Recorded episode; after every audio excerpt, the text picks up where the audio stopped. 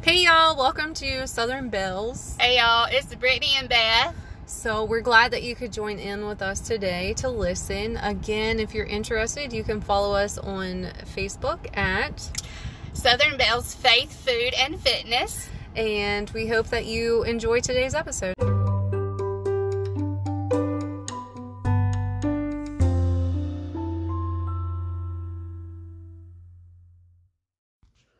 Hey, friends, happy Sunday. So late getting to the podcast today. I apologize, and it's just going to be me today. Um, Brittany, so welcome. Um, Beth is spending time with her family this weekend. They've had a birthday celebration, and now she's just enjoying dinner. Um, we didn't record this morning because I was not available. Um, my family and I actually traveled to Old Bedford Village in Bedford, PA. They were having a reenactment this weekend, and um, part of our homeschooling, I really wanted to take the girls up to kind of experience that and to see what it was like um, back during the War of 1812. So that is what we did. We had a great day, and um, as I was preparing to talk about this a little bit, I wanted to bring this set of scriptures up. So if you turn in the book of Isaiah, chapter 54, verses 13 says, Then all your children will be taught by the Lord, their prosperity will be great. You will be established on a foundation of righteousness. You will be far from oppression. You will certainly not be afraid. You will be far from terror. It will certainly not come near you. If anyone attacks you, it is not from me. Whoever attacks you will fall before you. Look, I have created the craftsman who blows on the charcoal fire and produces a weapon suitable for its task. And I have created the destroyer to cause havoc. No weapon formed against you will succeed, and you will refute any accusation raised against you in court. This is the heritage of the Lord's servant, and their vindication is from me. This is the Lord's declaration. How amazing is that? Like, God is just promising us all of those things that are part of our heritage when we become Christians and believers in Christ. And I thought this was so fitting for today because some of the buildings up in the old village were the schoolroom, and they had a old octagon shaped schoolroom, and obviously it was able to seat more students than the one room schoolrooms that were um, primarily used in small um, like homesteading communities. So it was really great to see that and to show the girls that, you know, these were the textbooks that they used, and oftentimes that was the Bible and some early writings and books that they had um, that were easily accessible. Sometimes they were um, publications that had been passed down from generation to generation. So that was one thing we saw. And then as it talks about the blacksmith and his set of scriptures in verse 16, we also got to meet and talk with a blacksmith up there today. He's been working in that forge for 20 years, and he was talking about um, how he was self taught, how he had never really done anything like that before, and kind of taught himself how to perfect it and which um, materials were better quality and which ones were harder to use, which ones were junk to use, um, the difference between um, compounds and how alloys were different than pure steel, and um, how that affected the um, firing process and the quality of your craftsmanship following one thing about it, the girls and I are not completely oblivious when it comes to things like that because there are a handful of shows that we actually watch on television. Mountain Men is one of those, and they do oftentimes talk about that. And I used to like watching Forged in Fire, where they would make their own weapons, um, knives, axes, um, things like that, so, swords. It was it was cool. And then we met with the um, reenactors that played the early soldiers during that time, and they were essentially talking about the small groups that they were um, in. They would go out in pairs and the bayonets that they would use, and the muskets that used flint rather than a cap. So, if you're unfamiliar with weaponry, if you're not um, familiar with muzzle loaders or a musket, there are different types. There are ones that obviously take the ball and the powder and the cloth, and then they will use flint, which is a piece of rock, flint rock, which would then um, smack into a firing plate that would ignite the powder to send the ball hurling. Or you would use a cap, which was like the modern muskets have like a cap that hit a firing pin, and that's what causes the powder to ignite. Um, I'm actually familiar with the older weaponry because of my grandfather. So it was neat to, to have that discussion with them and and to be able to talk with the girls and and you know share some of our history that way.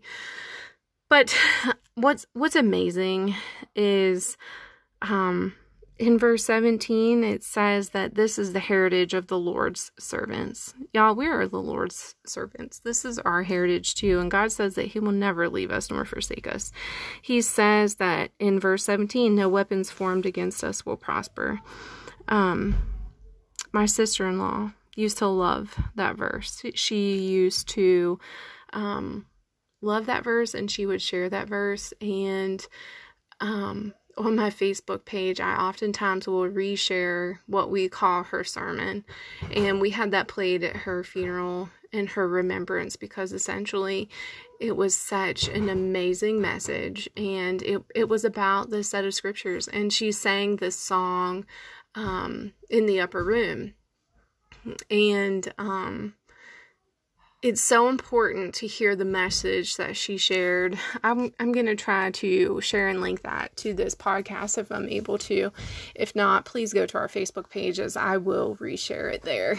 And then um something else I wanted to just share with you all is that God reminds us that we're not to be afraid. Um, in this very same chapter, it says, "Do not be afraid, for you will not be put to shame. Don't be humiliated, for you not will will not be disgraced."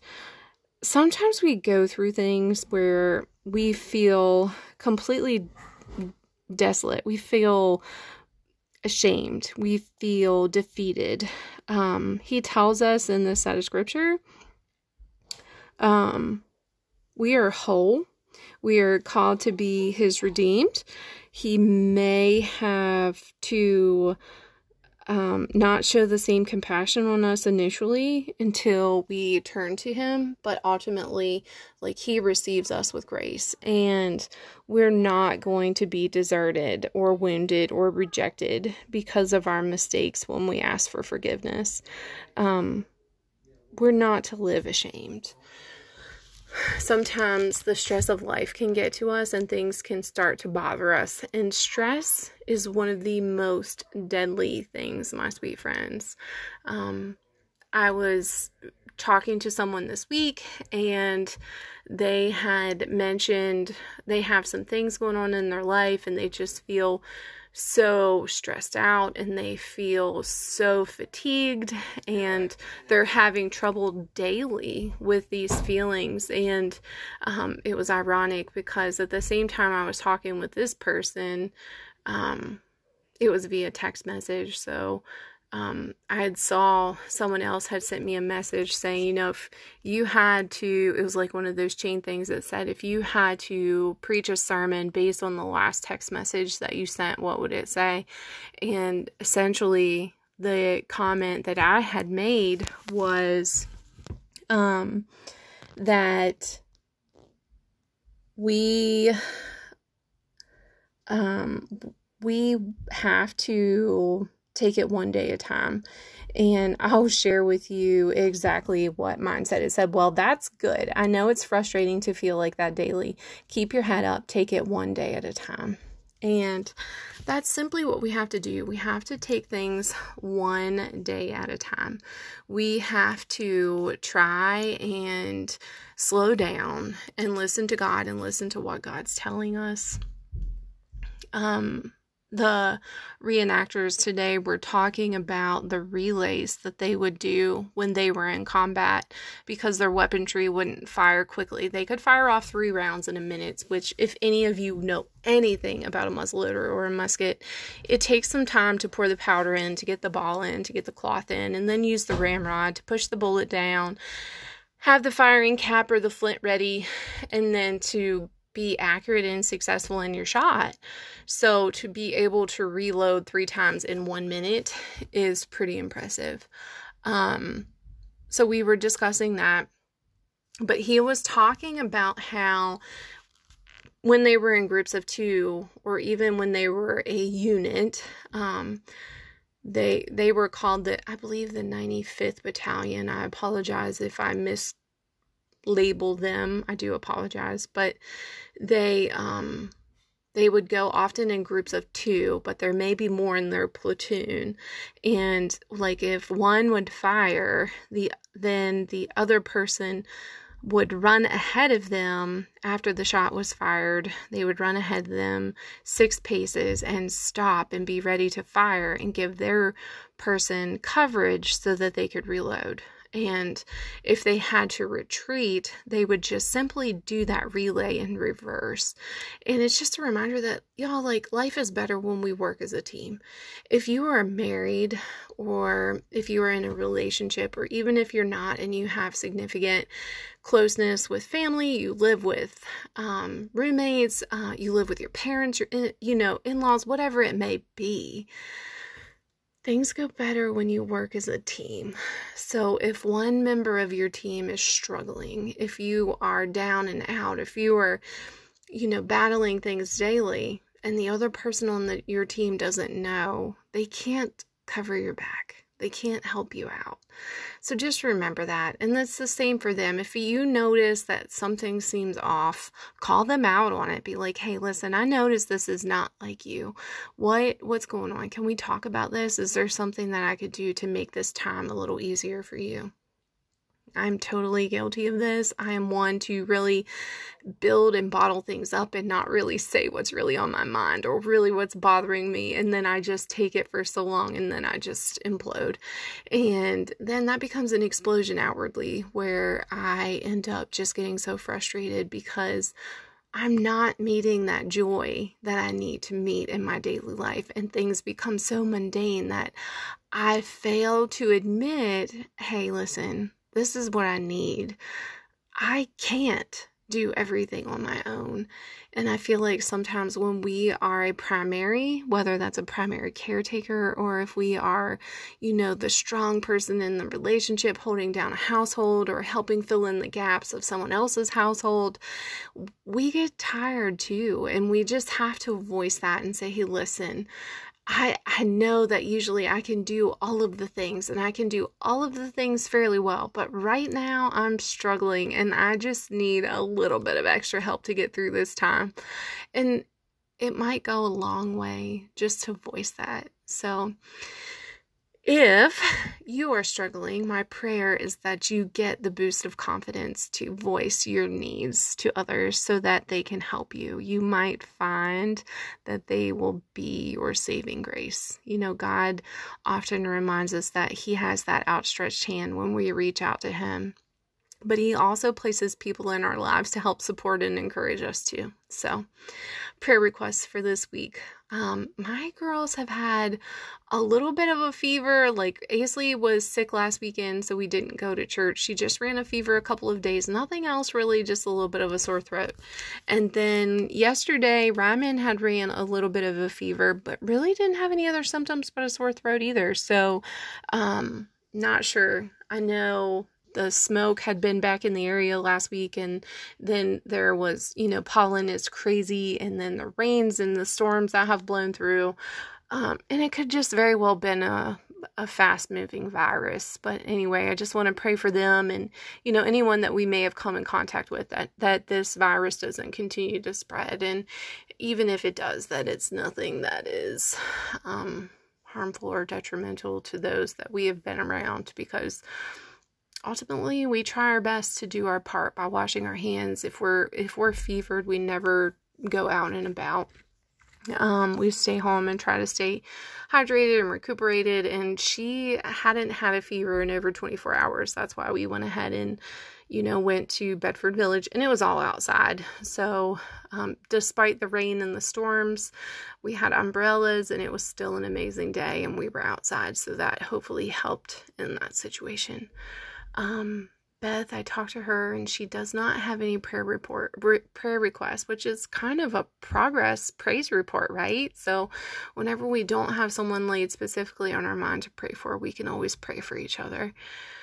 Um, I do want to just continue to remember those that are dealing with mental illness. Um, those that are dealing with things like cancers and um, depression, right? So, and those of us like myself who've just kind of been in a funk this week, I don't know what has been up with me, but I have kind of had that same feeling that I was talking about today. So I feel like this was as much for me as anybody as it's okay to lean on God and to lean on those in our lives when we're struggling.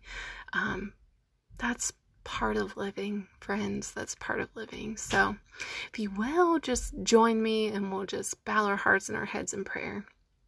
God, we thank you for this day.